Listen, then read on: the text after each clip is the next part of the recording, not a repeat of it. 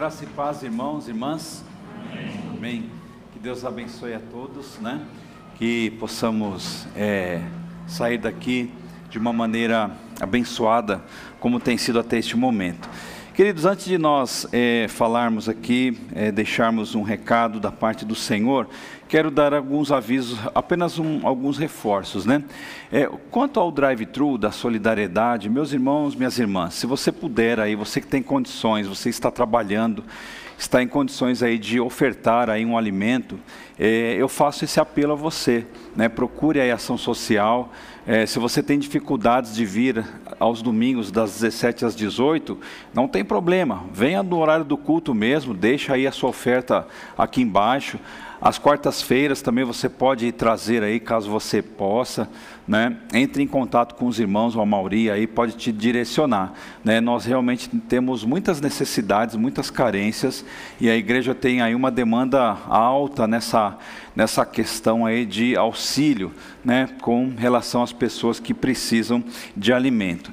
É, outra coisa, irmãos, a partir do próximo domingo não será mais necessário fazer a inscrição para o culto, tá? Nós temos aí um, uma, uma média aí, um pouco mais de 70% da igreja já está vacinado com a segunda dose e lógico que aqui dentro você precisa manter aí, é, evita o abraço, uso de máscara, passe sempre o álcool em gel nas suas mãos, ali desde a entrada, vai sair também a mesma coisa. A igreja está sendo limpa, higienizada, para que é, o ambiente esteja é, adequado né, para a nossa é, estadia aqui durante o período de culto, seja de quarta, de domingo, é, no culto aliançar, é, na escola bíblica dominical e assim por diante. Então, é, não precisa mais fazer a inscrição, aliás, não precisará mais fazer a inscrição a partir do próximo domingo, por conta dessas questões aí que, que temos acompanhado. É, outras situações, os irmãos percebem que a igreja está um pouquinho mais apertada, foram é, é, quatro bancos que estavam lá embaixo foram colocados aqui na igreja e quem sabe até o final do ano, né, Varão? A gente é, completa a igreja plena carga aí e se Deus quiser, irmãos, vamos orar por isso para que este vírus aí seja é, administrado e possamos sair dessa de uma maneira positiva, tá bom? É, também o pastor Rodney ele foi pregar hoje de manhã na igreja Batista Parque das Flores, auxiliar lá o pastor Moza. Parece que ele andou passando mal lá o pastor Moza e o pastor Rodney foi socorrer ali, né? Havia uma programação e hoje, agora à noite, ele retornará. Deve estar lá nesse exato momento pregando a palavra do Senhor. Então, oremos também pelo pastor Rodney que está em uma missão ministerial fora da nossa igreja, né? Acho que são esses os avisos que queria, gostaria de deixar aí com os irmãos. Queridos, nós estamos é, nesta série de mensagens intitulada como Labirintos, né? É, temos falado sobre algumas coisas importantes no sentido de que nós temos em Deus saídas, né? É, recursos para que é, administremos ah, as dificuldades que, porventura, surjam em nossas vidas. Quero deixar claro, irmãos, que, embora haja toda uma necessidade de eu e você fazermos um esforço, nós andarmos, caminharmos, buscarmos estratégias, tudo mais, como cristãos que somos, a nossa dependência é plena de Deus. Os méritos são do Senhor. Não, é, não há é, um, uma, uma questão antropocêntrica, né? estou usando aqui uma linguagem teológica. O que, que é isso? É, a nossa igreja, irmãos, como teologia, não acredita que nós estamos no centro é, da teologia, mas é Deus que está no centro. É a partir de Cristo que todas as coisas se desenrolam em nossa vida. Então, é, uma das coisas importantes que nós precisamos saber e, e deixar muito claro isso ao coração de todos é que o Cristo está no centro da nossa crença, das nossas aspirações é, profissionais, familiares, teológicas, ministeriais. É a partir de Cristo que tudo se é, arranja Colossenses capítulo 1 fala isso, a partir do verso 15, né? Nada do que existe, nada, nada. Você olha para qualquer coisa, a tempo e fora de tempo, tudo só é porque Jesus quis que fosse, porque Ele é a inspiração dessa criação. Então, se você é, mergulhar profundamente na palavra do Senhor, você identificará esta vertente em que Jesus está no centro. Então, qualquer coisa fora disso, irmãos, não faz parte das nossas crenças. Né? Nós somos importantes para o Senhor, claro que somos. Jesus morreu na cruz por nós.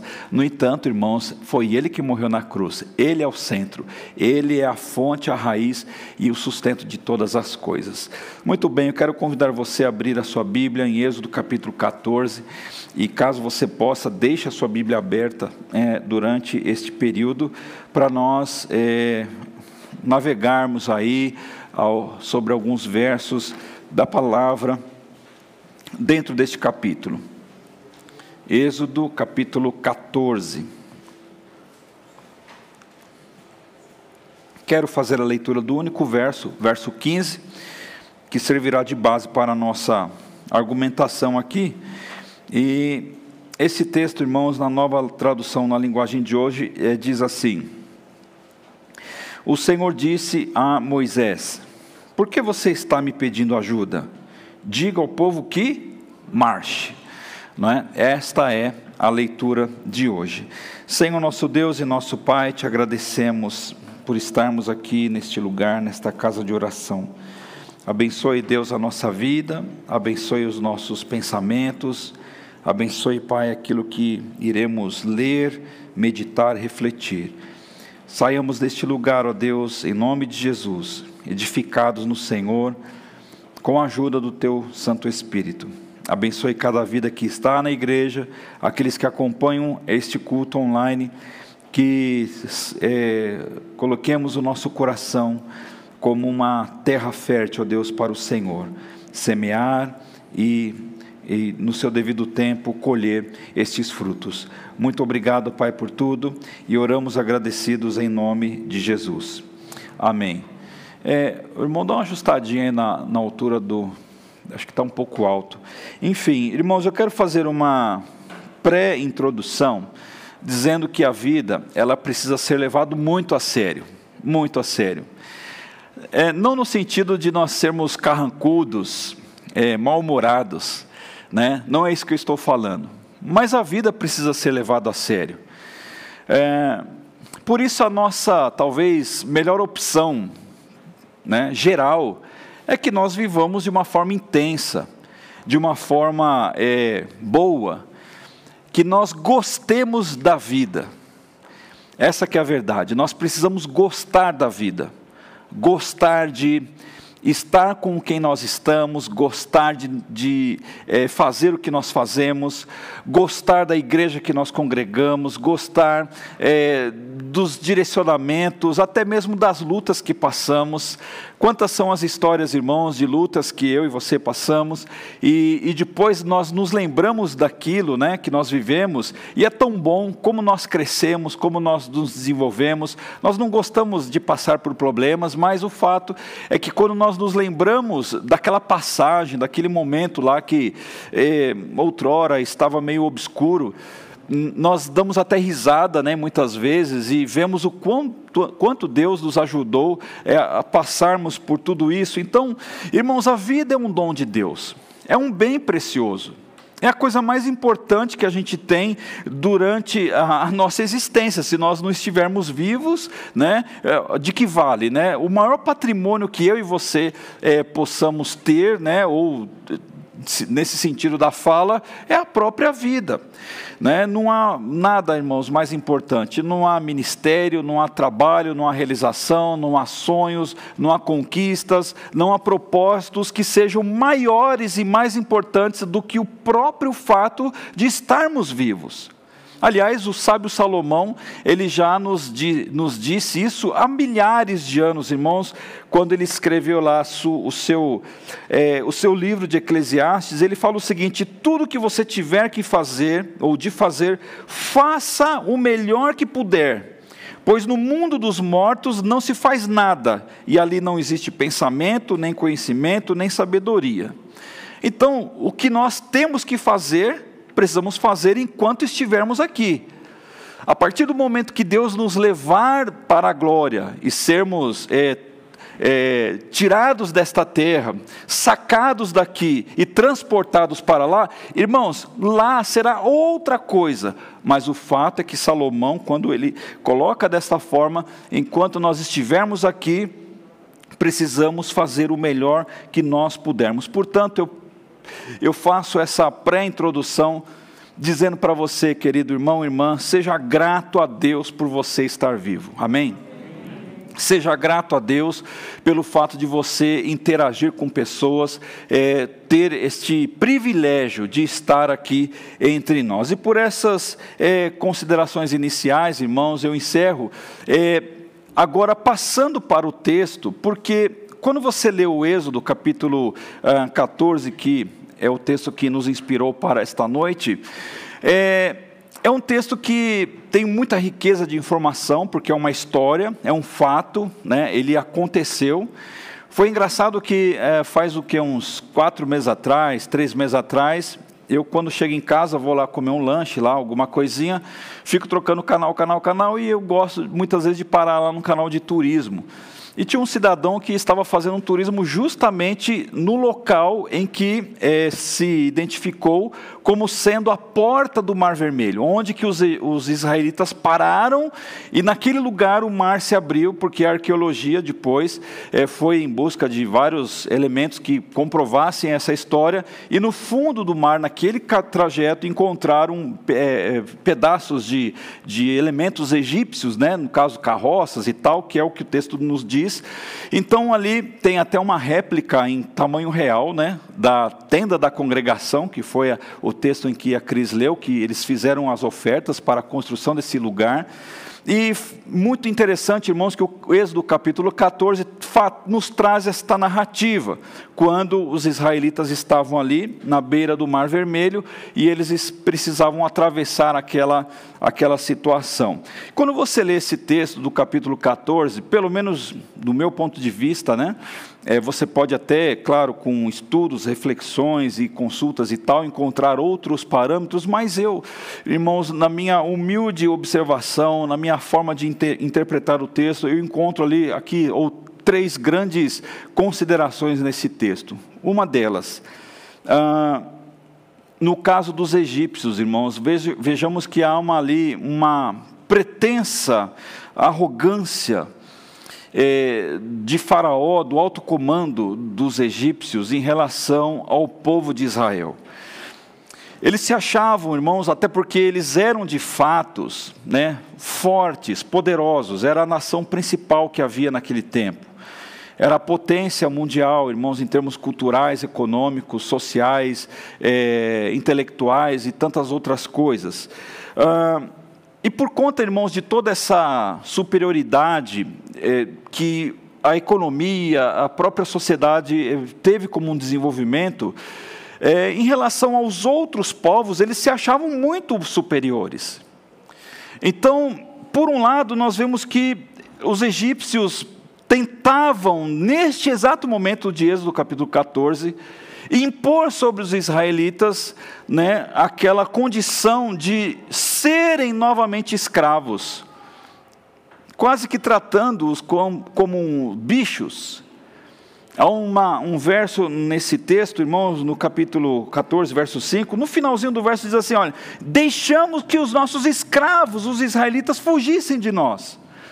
Como se todo aquele processo que Deus havia feito ali, depois que Moisés teve a revelação no Monte Horeb, e aí ele volta para, ele, ele deixa de ser um pastor de ovelhas, ele vai lá para o Egito, põe o dedo na cara de Faraó e fala assim: Olha, nós vamos embora, está encerrado a nossa contribuição com vocês, e aí Deus começa então a enviar as pragas e tal, todos aqueles sinais.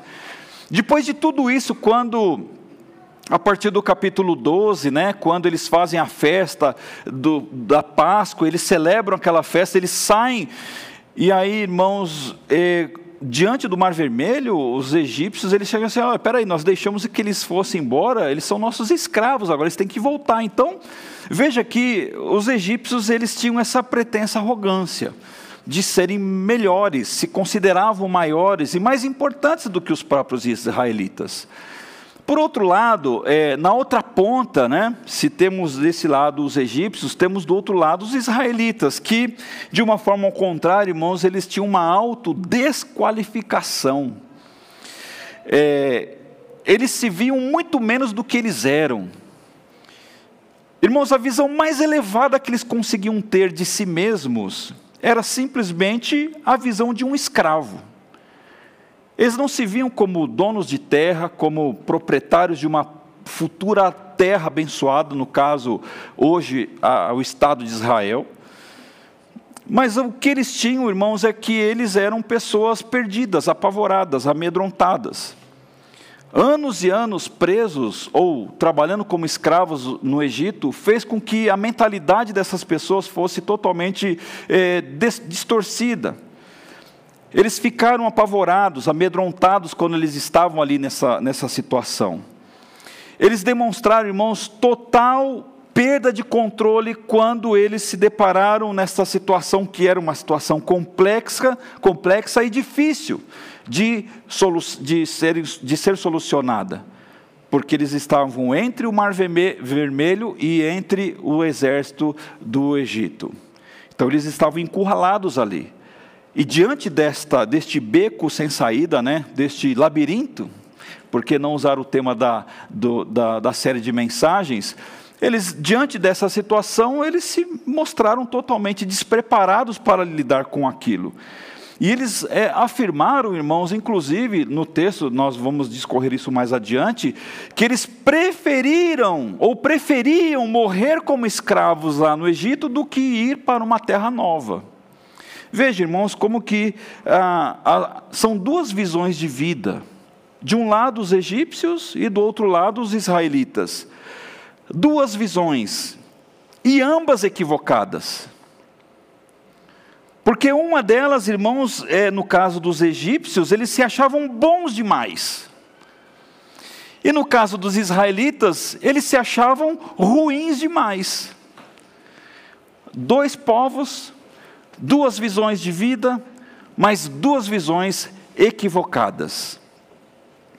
Mas uma terceira constatação no próprio texto, você percebe que há um protagonismo que impera nessa história.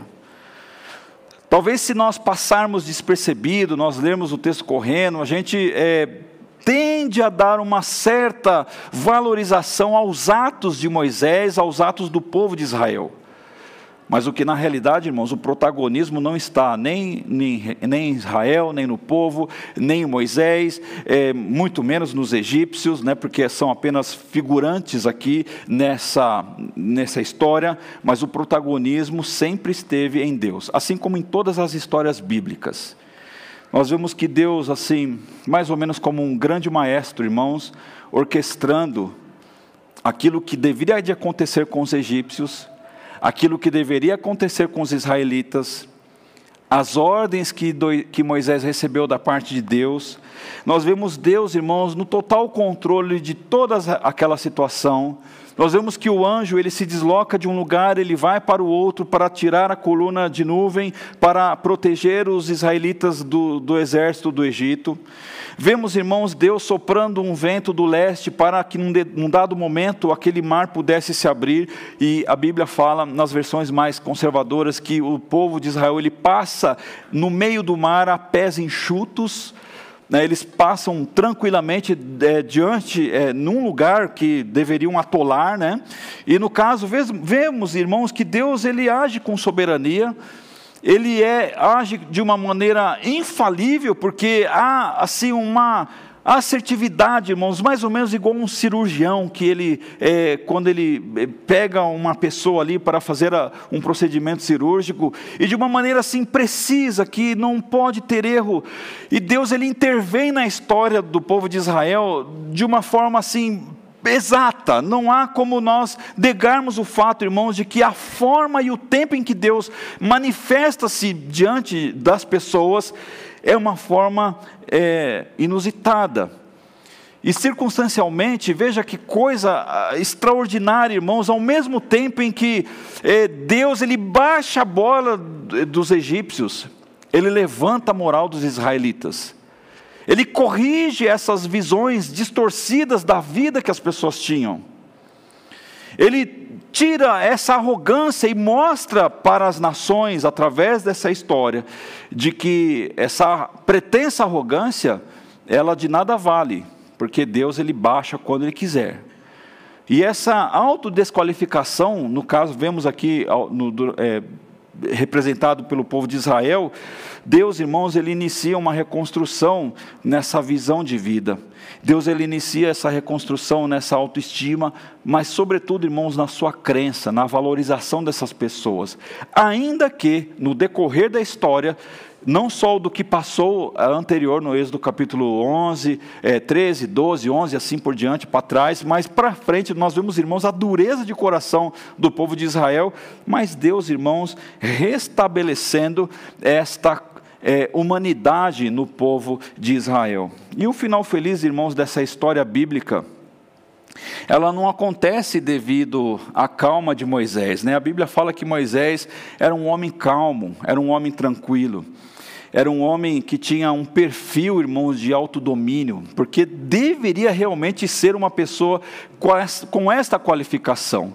Um homem manso, a Bíblia fala que ele chega, ele, ele é qualificado, ele é colocado um adjetivo sobre Moisés de que Moisés é o homem mais manso da terra, já conhecido. E realmente ele deveria ser, mas o final feliz, irmãos, não foi porque simplesmente Moisés demonstra essa característica. Não é porque, de repente, Moisés teve fé o suficiente para crer na palavra de Deus e tocar aquele mar e o mar se abrir. Não foi porque, talvez, o povo de Israel, obedecendo a toda essa circunstância de voz divina através de Moisés para com o povo, obedece, começa a marchar e atravessa o mar vermelho. Irmãos, são coisas importantes, são coisas extraordinárias, são pessoas que precisam receber o devido crédito, o devido mérito, assim como eu e você, mas essa é a história, irmãos. O final feliz dela é tão somente por conta justamente do protagonismo de Deus e da sua intervenção na vida dessas pessoas. Portanto, eu quero encerrar assim essa introdução dizendo o seguinte: no labirinto da sua vida, o protagonista não é você é Deus. O protagonista de todas as causas, de tudo aquilo que acontece conosco, não somos nós no fringir dos ovos, no frigir dos ovos, mas é de Deus.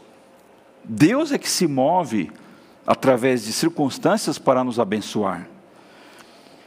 E aí, queridos, como nós temos essas três grandes circunstâncias relatadas no capítulo 14, de coisas terrenas envolvendo os egípcios e os israelitas, e de coisas divinas, né, com Deus acima de tudo, é, dando ali as ordens e determinando os passos e todas as coisas, eu quero tirar duas grandes lições apenas e talvez fazer uma listinha de cinco, seis coisas dentro de cada uma delas. Tirar uma lição do céu e tirar uma lição aqui da terra. Tirar uma lição do céu olhando para o Deus que está registrado neste capítulo, e tirar uma lição da terra, olhando para os egípcios e para o povo de Israel. E aí, irmãos, quando nós olhamos para este capítulo, muitas são as coisas que podemos observar de Deus aqui. Por exemplo, uma delas, que o pleno poder e o pleno controle sempre, sempre estarão, estarão nas mãos de Deus. Nós, como crentes que somos, como cristãos que somos, precisamos definitivamente, ou de uma maneira mais clara para aqueles que já acreditam nisso, de que Deus em nós tem todo o controle sobre a minha vida, tem pleno poder sobre a minha vida Sempre foi assim e será dessa maneira. O salmista ele fala que mais de uma vez tem ouvido Deus dizer que o poder é dele. Salmo 62, verso 11. Irmãos, o poder absoluto só tem um endereço: Deus. Os poderes relativos, que é o que eu e você exercemos, que é o que nações exercem, que é o que a força política exerce, a força da igreja, a força disso, a força daquilo, as empresas, as grandes. Veja, irmãos, esses dias eu estava por conta daquele aquele problema que teve no WhatsApp, no Facebook, no Instagram, Instagram, né? É, eu não sabia, irmãos, o Mark Zuckerberg, que é o dono do Facebook, ele controla 30% da comunicação no mundo. Você faz ideia o que, que é isso? Irmãos, tem gente que não consegue controlar a comunicação dentro da sua casa. O cara, ele controla 30% do que as pessoas falam no mundo, passa na mesa dele. Eu estou ilustrando dessa maneira, né? É uma pessoa poderosa, sim ou não? É claro que é uma pessoa poderosa. Ele pode, irmãos, dizer o que nós precisamos ou devemos ouvir, ler, assistir. Ele pode induzir a nossa vida é, da maneira com que ele quiser, para esses 30%, eu estou dizendo. O que é 30% do mundo? É muita coisa. Mas o fato, irmãos, é que ele não tem poder absoluto. Deus ele pode fazer assim, e tudo isso acabar. O poder absoluto está nas mãos de Deus. É o que nós vemos no texto. No último verso dessa palavra, do capítulo 14, a Bíblia diz assim: Quando viram o poder com que o Senhor havia derrotado os egípcios, os israelitas o temeram e creram em Deus, o Senhor, no seu servo Moisés. Realmente, irmãos, fazer o que Deus fez, para nós que somos humanos limitados e pó, é algo extraordinário. Outra lição que nós tiramos de Deus aqui é que Deus sempre tem a visão do todo, do que está perto e do que está longe de nós. Talvez nos labirintos da nossa angústia, da nossa mente, dos nossos pensamentos, Irmãos, quantas vezes nós nos confundimos né, com as nossas próprias argumentações, com as nossas crenças? É, nós, irmãos, idealizamos tantas coisas que nada tem a ver. Depois que passa um tempo, você amadurece, você viu que tudo aquilo não passava de uma arrogânciazinha barata da nossa vida. É, veja, irmãos, quantas coisas nós às vezes não enxergamos, nós não enxergamos às vezes o óbvio que está diante de nós. Nós não temos, irmãos, noção de quem nós somos muitas vezes, dependendo da circunstância que a gente está está inserido. Temos aqui é, psicólogos, pessoas assim é, especializadas em lidar com questões é, emocionais e tal. É, às vezes as pessoas elas se, elas se perdem dentro de si. Elas não conseguem discernir a mão direita da mão esquerda, não conseguem, irmãos, ter essas coisas. Veja, irmãos, como nós somos frágeis. Como nós somos, irmãos, assim, cristais em certo sentido como que é uma situação adversa, como que um corredor mais distante do centro de onde nós gostaríamos de estar, de, quando nós saímos da nossa zona de conforto, como nós perdemos a visão das coisas, e vemos, irmãos, que Deus aqui nessa história, ele se faz conhecido, ou se torna conhecido, como um Deus que conhecia todas as coisas, todos os detalhes, as, as, posições exatamente onde que estavam os, os egípcios, o, a questão do Mar Vermelho, o que, onde estava o povo de Israel, quem eram aquelas pessoas, o que Deus tinha que fazer, o momento que ele tinha que fazer. Portanto, irmãos, diante dele não havia nenhum segredo. Por isso que nós, como filhos e filhas, como igreja de Jesus, não precisamos nos apavorar, mesmo quando nós é, diante da nossa visão, não enxerguemos os próximos passos que, é, porventura, nós precisamos dar. No entanto, irmãos, a nossa vida já foi entregue na cruz do Calvário. A visão que nós temos de nós, ela é limitada, mas a visão que Deus tem a nosso respeito e da nossa vida adiante, ela está totalmente desvendada. O autor aos Hebreus diz assim: olha, em toda a criação tudo está descoberto e aberto diante dos seus olhos. O que é que está escondido e oculto diante dos olhos de Deus, meus irmãos?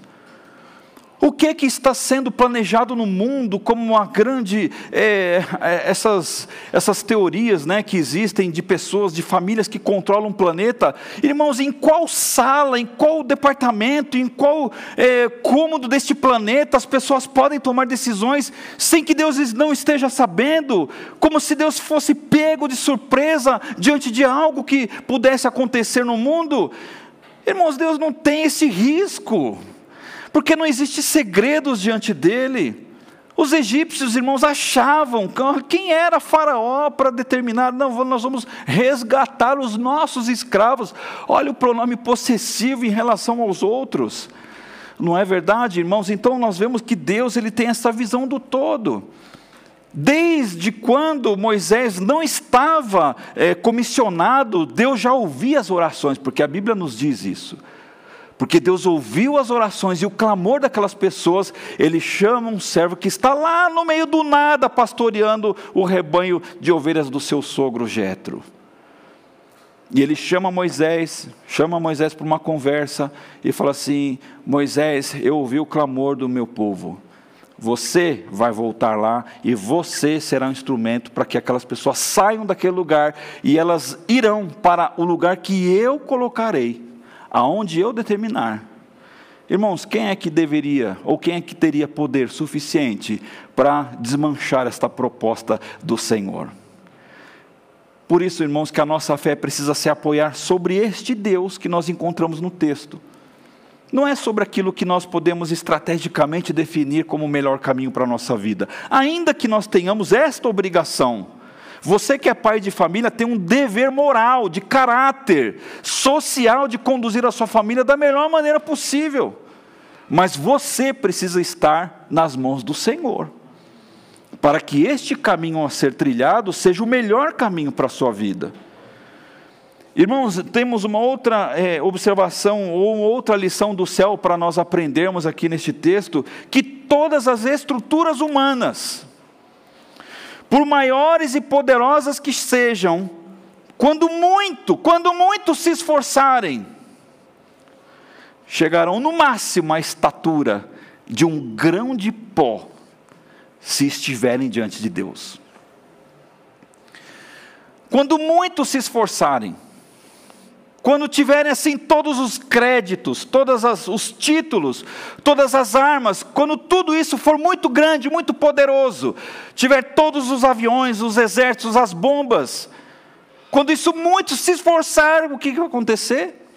Não passa de apenas um pó diante de Deus. Né? Eu me lembrei de uma piada agora, mas eu não vou contar, né?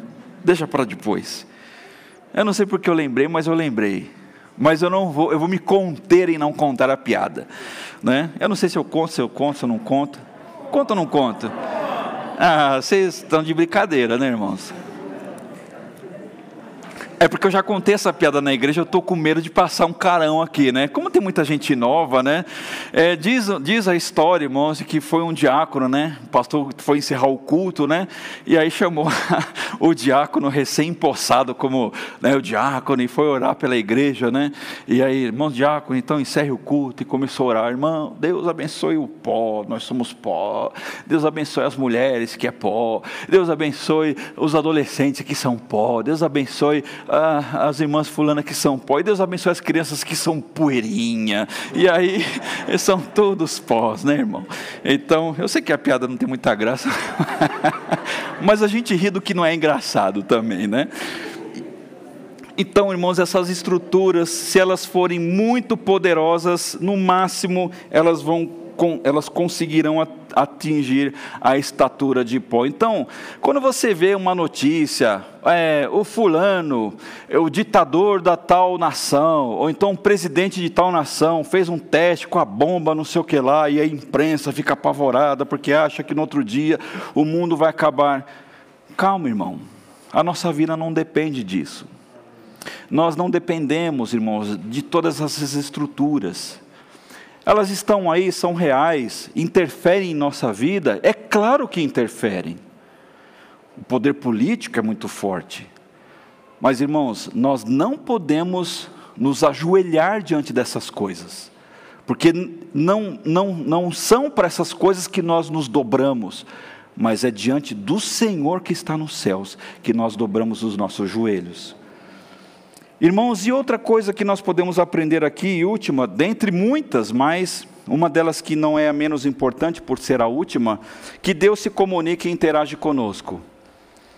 Sempre pela graça, pela misericórdia, pelo amor e pela justiça. Pela graça, irmãos, o povo de Israel era um povo de dura cerviz, servir, dobrava o pescoço de jeito nenhum. Pessoas orgulhosas, se achavam os, como é que é, o último, como é que é a piada? A última bolacha do pacote. É muito boa essa bolacha, né? Porque você vai desesperado no armário e, ah, que delícia, come aquela bolacha. E o povo se achava assim, arrogante demais, não merecedores. Quantas vezes eles murmuravam? No próprio texto encontramos murmuração do povo. Mas Deus, irmãos, Ele não, não age e não interage conosco pelo que nós podemos dar, mas por aquilo que Ele é. Você sabe por que, que Deus é gracioso? Porque Ele é generoso, porque Ele é compassivo, porque Ele é longânimo ele é tardio em irar-se conosco. Por isso, irmãos, ele deu muito mais para Israel do que Israel merecia. Deus já te deu muito mais coisa na sua vida do que você merecia, sabia? É sempre assim, irmãos. Às vezes a gente está numa confusão geral e Deus nos abençoa. Deus ele manda uma provisão, manda uma bênção manda uma pessoa, uma palavra para nos ajudar. Não estou nem dizendo em relação à questão material, porque isso passa, irmãos, é bobagem isso. Mas Deus ele nos dá sempre muito mais. Deus ele, ele deu muito mais para o povo de Israel do que eles mereciam. Porque depois, irmãos, esta geração que atravessa o Mar Vermelho, acredite se quiser, só dois sobraram, de milhões que saíram. Quem foram os dois? Josué e Caleb, porque eles não entraram no jogo dos milhões, né, que é, conduziram assim. Pela misericórdia, irmãos, porque ele esse atributo de Deus em ser misericordioso é a causa, queridos irmãos, de nós não sermos consumidos. Porque nós merecemos a morte, merecemos ficar ali preso no labirinto da vida. Mas Deus ele vai lá, não sei porquê, irmãos, ele nos tira de lá e nos aponta um caminho e nos dá uma direção, como ele fez com Israel. Moisés, toca no mar, pega o, a, o cajado que está nas suas mãos e encoste ali. Esse é o caminho. Irmãos, se Deus tivesse cruzado os braços e, olha, resolvam vocês aí. Vocês são um povo duro, povo teimoso, então faça o que vocês têm que fazer. A gente, a gente não age assim com as pessoas. Vamos deixar essa pessoa se lascar um pouquinho, né? Para ver se ela aprende na vida. Ai, meu Deus, se Deus me tratasse do jeito que eu trato os outros, eu estaria fuzilado pelo Senhor. Porque Deus é misericordioso. Porque Deus é amor, irmãos. E sabe por que ele age com amor? Por uma simples resposta. Porque ele é amor. A essência de Deus é amor. Mas não é um amor cego conforme nós vemos no texto, é, aliás, conforme nós não vemos no texto em que Deus vai alisando o ego dos israelitas, ele vai tratando e vai assim: não, meu filhinho, vai aqui, ó, atravessa no mar, eu enxugo o seu pezinho, olha aqui está a aguinha, Moisés vai tocar na rocha e Deus, ah, então está aqui um, um, as cordonizes, está aqui o, os pães aqui para vocês comerem no deserto. Não é, irmãos, um amor que encobre pecado porque é um amor baseado em justiça, é um amor de retidão.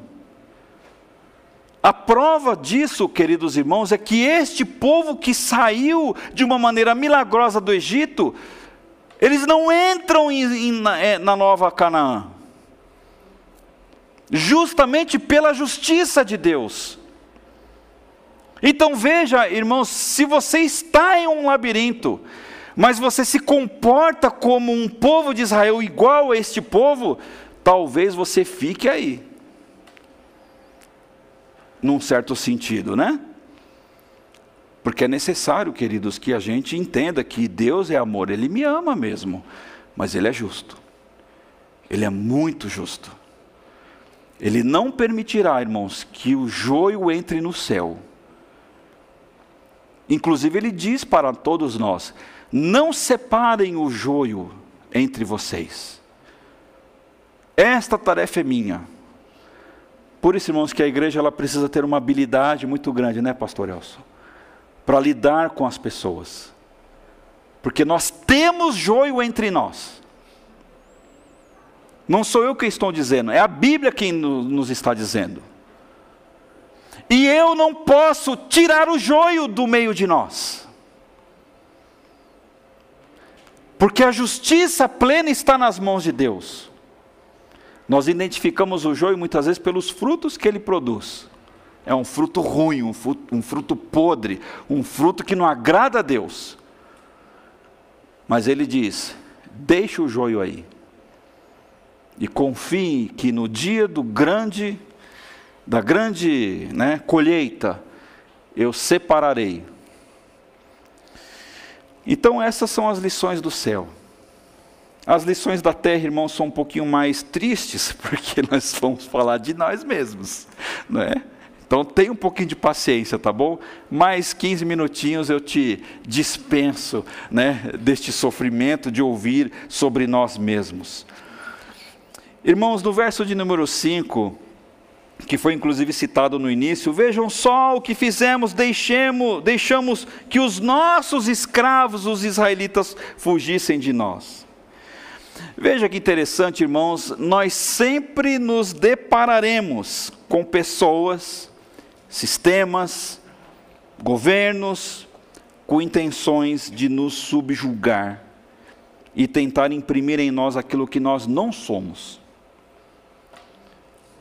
Não se assombre se você conhecer pessoas que tentarão subjugar você, dizendo aquilo que você não é. Numa questão de relacionamento conjugal, para ilustrar, por exemplo, quando você tem uma, um dos lados, né, tanto o homem como a mulher, ou vice-versa, que tem um temperamento mais, né, um gênio mais forte, sempre tem uma pessoa ali um pouco mais eh, que sobressai. Muitas vezes, irmãos, sem querer querendo, esta pessoa anula as características do outro. Anula. Impõe aquilo que o outro não é. E o outro que é mais retraído acaba aqui assimilando aquilo como sendo uma verdade. E ela entra num parafuso, porque, irmãos, se nós não formos aquilo que Deus disse que nós somos, e nós assumimos outra identidade, irmãos, isso é um nó na cabeça. E o povo do Egito, irmãos, os, os, os, egípcios, eles estavam impondo sobre os israelitas uma marca: vocês são os nossos escravos. E veja, irmãos, que eles conseguiram fazer isso, porque, veja, de, mesmo depois de livres, nós vamos citar isso aqui, eles não se viam como pessoas livres. Então, as lições da terra que a gente tira aqui, irmãos, é que nesses labirintos da vida, muitas vezes isso vai acontecer. Tentarão fazer com que a gente acredite que nós somos alguém que nós não somos.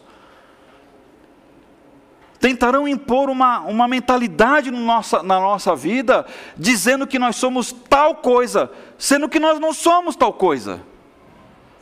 Você, marido, que faz isso com a sua esposa, pare isso, porque Deus vai cobrar essa vida de você.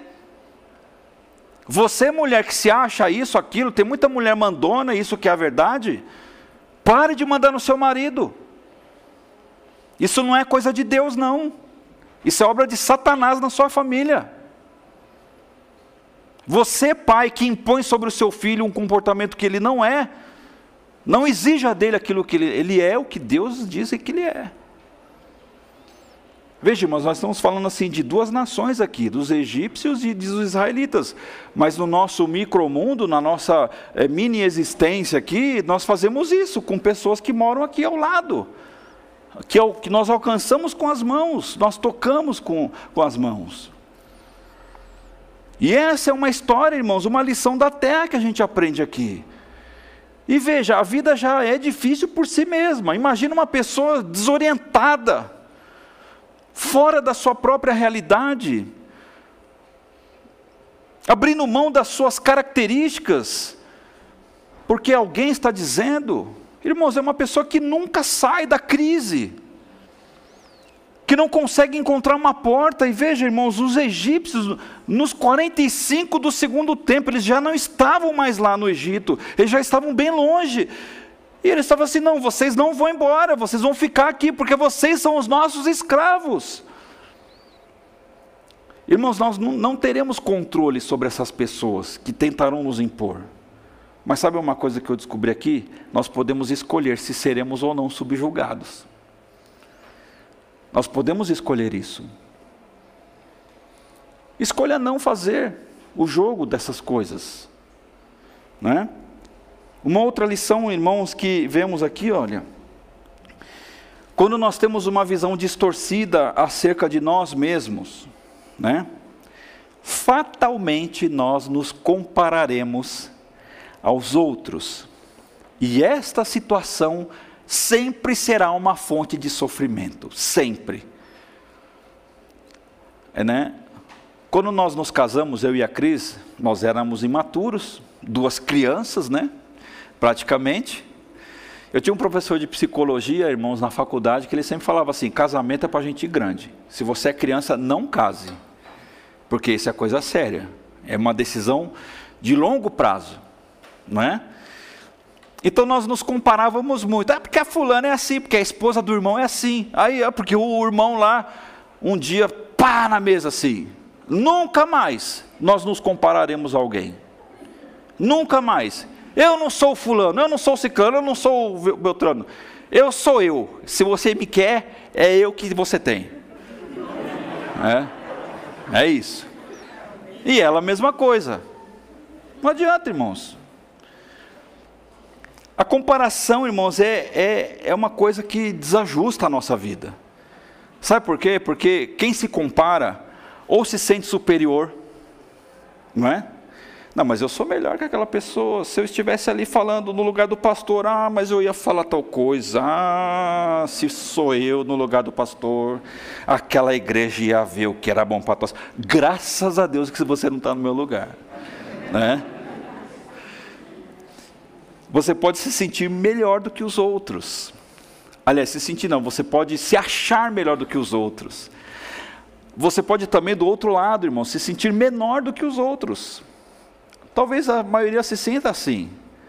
Ah, mas eu não tenho, não sei falar como, eu não tenho, eu não sei dirigir como, ah, eu não sei fazer como, ah, eu não me visto como, ah, e o cabelo daquela irmã é lindo, eu não tenho aquele cabelo, ah, e aquela careca linda daquele irmão eu não tenho. Então, irmãos, nós nos comparamos. E isto é um problema. Nós podemos nos sentir inferior, nós podemos nos sentir superior, nós podemos sentir inveja das pessoas, nós podemos sentir raiva das pessoas, nós podemos sentir ódio das pessoas, nós podemos, inclusive, se for o caso, e dermos vazão a essas questões comparativas, sermos e, e participarmos de um crime passional, se for o caso. Arrogância, as pessoas elas podem ter problemas de autoestima quando elas se comparam aos outros. Problemas de autoestima muitas vezes está relacionado a essa questão de se comparar. Porque você, minha irmã, não é linda como a modelo da televisão, não é como aquela modelo lá do Instagram, e eu quero dizer para você, a maioria faz o quê? Dá um retoquinho lá na imagem. Eu estava assistindo uma reportagem, irmãos, de um médico cirurgião plástico, e ele falou que sabe que cirurgia que aumentou nos últimos tempos? Rinoplastia para mulheres. Porque quando tira selfie, o nariz fica grande. É, é, é ciência, irmãos. E ela, vendo aquele nariz enorme, ela vai lá e afina o nariz. Irmãos, isso é uma comparação. E, a, e, toda, e toda a comparação, ela, ela pode ser uma questão destrutiva à nossa vida. Olha o que diz o verso 10: quando os israelitas viram o rei e o seu exército marchando contra eles, ficaram apavorados. Ou seja, eles, eles já se consideravam escravos, já se consideravam menos, e quando eles olham os egípcios, e eles veem o exército, soldados, armas, cavalos e carros, o que, que eles fizeram? De uma maneira inconsciente, se compararam. Nós não somos fortes como eles, nós não temos as condições que eles têm. Portanto, nós não temos saída, nós vamos morrer, nós estamos apavorados. Cuidado, meu querido irmão, minha querida irmã com as comparações que você anda fazendo com você mesmo. Não é? Esse texto nos dá essa grande lição de vida. Irmãos, nós só devemos nos comparar a quem? A Bíblia fala. Com quem? Sem timidez. Com quem? Jesus. Assim já não sou eu quem vive, mas Cristo é quem vive em mim. Então, se Jesus está no seu coração, querida, você é a mulher mais linda do mundo. Varão, você é o varão mais lindo do mundo. Alguém pode dizer que você não é, mas Jesus diz que você é. E o que importa para mim, no caso, é a opinião dele, não a sua, em primeiro lugar. Né? Aqui na igreja, irmãos, todos somos bonitos. Então, quando você for elogiar um irmão, irmão, você é lindo. Mas não é fazer com falsidade, não. Você é lindo, gatão, lindão. Você, irmã, tem, você é linda, é gatona, mas não se compare, você é uma joia preciosa. A Bíblia fala que você é a menina dos olhos do Senhor. A Bíblia fala, irmãos, que, que Jesus ele morreu por amor a você e a mim. Então, irmãos, isso ajuda muito a levantar a nossa o que? Autoestima. Quando nós somos importantes para o Senhor, né? Veja, irmãos, outras coisas aqui, já estou finalizando, mesmo os israelitas estando na condição de povo livre, porque eles já estavam livres, ainda se viam como escravos. Mas ah, eles não apenas se viam como escravos, eles agiam como escravos. Porque uma coisa é se ver como, mas outra coisa é fazer como. Verso 12: O que foi que lhe dissemos no Egito? Veja, irmãos, acho que fizeram ali uma comissão, né? Os principais líderes do povo de Israel. Moisés devia estar lá amolando lá o cajado para fazer o milagre, sentado na, na, no cantinho dele. Aí vamos lá, fulano, ciclano, vamos lá falar com o chefe. E aí eles falam assim: o que foi que lhe dissemos no Egito? Como se eles tivessem debatido ali, né? Pedimos que nos deixassem em paz, trabalhando como escravos para os egípcios. Pois é melhor ser escravo dos egípcios do que morrer aqui no deserto. Verso de número 12. Veja, irmãos, eles, num verso só, eles falam assim: que era melhor que eles fossem escravos, e era melhor que eles trabalhassem como escravos. Irmãos, que mediocridade de vida, né? Como que se nós não tomarmos cuidado, irmãos, nós nos tornamos medíocres, tanto quanto esta passagem da Bíblia. E eles, irmãos, mesmo estando livres, eles se viam como escravos.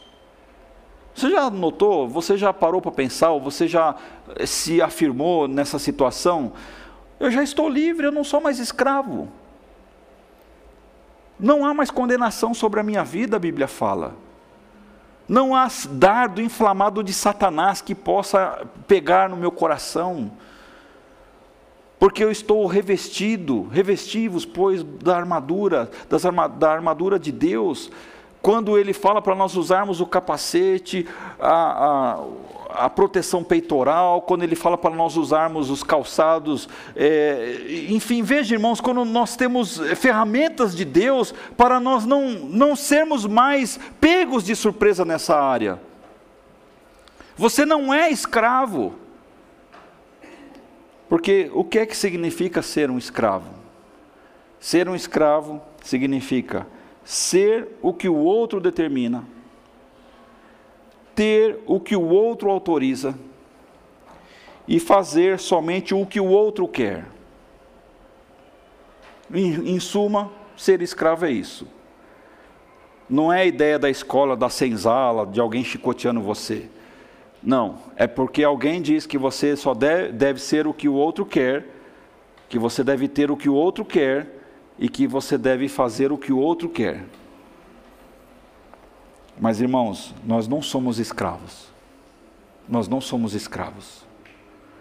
Nós somos servos do Senhor, que é bem diferente. Estamos em uma outra categoria de humanidade. Gálatas 5:1 diz assim: Cristo nos libertou para que nós sejamos realmente livres. Por isso, continuem firmes como pessoas livres e não se tornem escravos novamente. Veja, os mesmos problemas, milênios de separação de tempo. Temos aqui um período histórico muito grande entre Êxodo e Gálatas. E Paulo tendo que corrigir uma distorção de visão pessoal na vida daqueles irmãos. Porque os egípcios, irmãos, colocaram na cabeça dos israelitas que eles eram escravos e eles acreditaram nisso. Eu e você, irmãos, que fomos livres do pecado na cruz do Calvário. Primeiro lugar, nós temos esta bênção da vida de não termos mais acusação de Satanás sobre nós. Segundo lugar, nós temos o privilégio e a bênção e a ousadia de dizer isso para as pessoas. Cidadão, você não é livre, você não é, é mais escravo, você pode se tornar livre. Coloque Jesus no seu coração. E Paulo, irmãos, ele vai dizer mais o seguinte para essa, essa, esses irmãos é, da igreja da Galácia: ele fala o seguinte: vocês estavam indo tão bem. Quem convenceu vocês a deixarem de seguir a verdade? É como foi falado aqui, né? Acho que pelo Jarbas, pela Cris, muitas pessoas, irmãos, ó, foram embora. Ficamos tristes, é claro que ficamos tristes. Mas você não pode deixar a comunhão do Senhor. Você tem um, um dever espiritual de ser sal e luz nessa terra. A sua Deus ele já te tirou do Egito, porque é, teologicamente, irmãos, o Egito ele simboliza o pecado. Veja que neste labirinto, né, entre o Egito e a Nova Canaã, irmãos, havia um grande caminho a ser percorrido. E Deus estava assim soberanamente guiando essas pessoas neste deserto, dando alimento, dando comida, dando água todo o tempo. Mas eles tinham que resolver essa questão dentro de si. Eles não eram mais escravos e aí eles não podiam mais agir como tais. Haja como um servo, como uma serva. Você tem um dom, você tem um ministério, você tem autoridade sobre demônios, você tem autoridade espiritual para lidar com essas, essas situações. A sua oração tem poder. A sua palavra tem poder se ela estiver inspirada na palavra do Senhor. Você tem todas as habilidades, meu querido irmão, de você fazer uma visita e se lá o diabo se manifestar, coloque a mão nessas pessoas, expulse o Satanás. Porque você não é mais subjugado por ele, você está acima dele espiritualmente. E nós precisamos, irmãos, tomar posse dessas verdades que encontramos no texto. Não podemos, irmãos, agir como escravos e desejar ser como. E por fim, irmãos, as, as coisas na vida mudam quando nós andamos para frente, que é o que nós vemos aqui. O Senhor disse a Moisés: Por que você está me pedindo ajuda? Diga ao povo que marche. Irmãos, às vezes Deus, eu fico pensando, né? Aqui na minha mente, porque eu tenho uma mente meio infantil em, certos, em certas coisas na vida, eu fico imaginando né, Deus assim no céu, o Espírito Santo, Jesus, e a gente orando aqui embaixo, Senhor, o que? Minha unha encravada, ai, a linha da minha camisa, ai, a cor do meu óculos. Aí você deve ficar olhando assim, você ouviu? Você está ouvindo? Aí o Espírito Santo, calma, eu vou traduzir, calma, porque a Bíblia fala que ele intercede por nós, né? Com gemidos inexprimíveis. Ele sofre, irmãos. Como a gente é, bate no Espírito Santo nesse sentido, né? Ele fica lá sofrendo o tempo inteiro, traduzindo as nossas orações. Aí Deus ele chega para Moisés e fala assim: Moisés, por que vocês estão me procurando? Eu já não falei para vocês andar. Eu já não falei para vocês irem. Fala para essas pessoas para elas andarem para frente. Ué, se o caminho é para lá, o que, que tem no meio? Tem um mar? Então anda no mar. Não é assim, irmãos, que a gente às vezes, né? A gente para, irmãos, a, os labirintos da vida são terríveis, né? Às vezes aparecem umas barreirinhas, umas lombadinhas, né? E a gente fica parando ali, e a gente para e fica orando, orando, orando, orando. E Deus ele está falando assim: ande, ande, ande. É só para andar um pouquinho mais, dê um passo, dê um passo adiante. Irmãos, veja que é, nós não podemos, irmãos, é, olhar para esse texto e passar despercebido que, no contexto do que nós estamos dizendo, Preste atenção numa, numa, ilustração. Se o labirinto, você consegue imaginar um labirinto, né? Cheio de caminho para lá e para cá. Se você já passou num determinado corredor, por uma determinada experiência, e não deu certo, por que, que você vai voltar ali?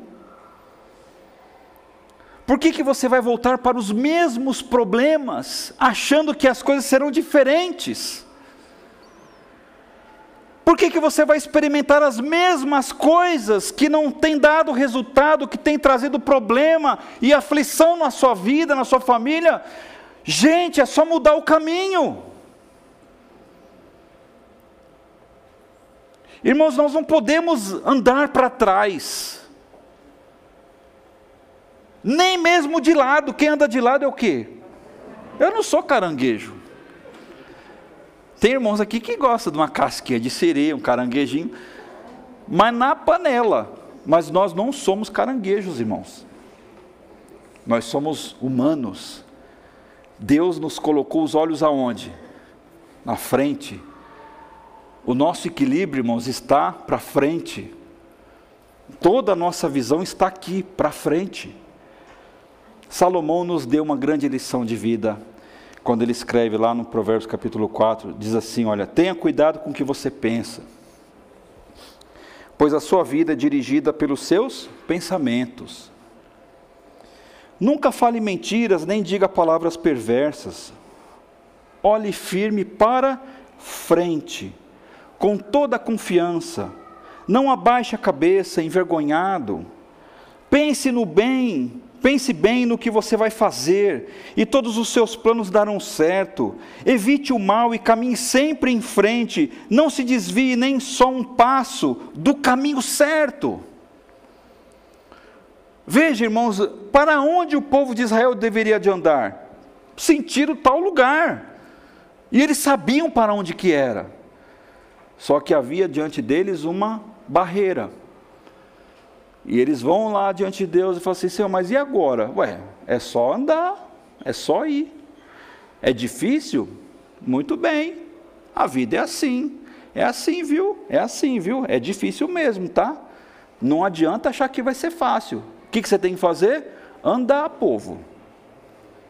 Neste labirinto da sua vida, pare de reclamar com as lombadinhas que aparecem. Caminhe, levante os olhos, é o que o texto está dizendo. E eu só concluo, queridos irmãos, com algumas considerações. Mesmo que você esteja aí num beco sem saída, ou mesmo em um grande labirinto, primeiro, não permita que ninguém subjugue você. Não permita que isso aconteça. Faça como o povo aqui de Israel, depois, né? Não agora mas, aliás, não faça como este povo, pensando que você ainda é aquilo que os outros disseram que você é. Não permita que isso aconteça. Procure ter uma visão correta de si mesmo. Essa visão correta de si mesmo, sabe como que você vai fazer, irmãos? Dentro da igreja, no ambiente espiritual, lendo a Bíblia, orando e jejuando. Não tem outro caminho. Eu sinto muito em dizer isso a você. Não ache que você vai orar e pá, deu uma luz, caiu um raio na sua cabeça, de repente tudo mudou. Tem que ter muita disciplina, tem que ter muita leitura bíblica. Você tem que ter oração.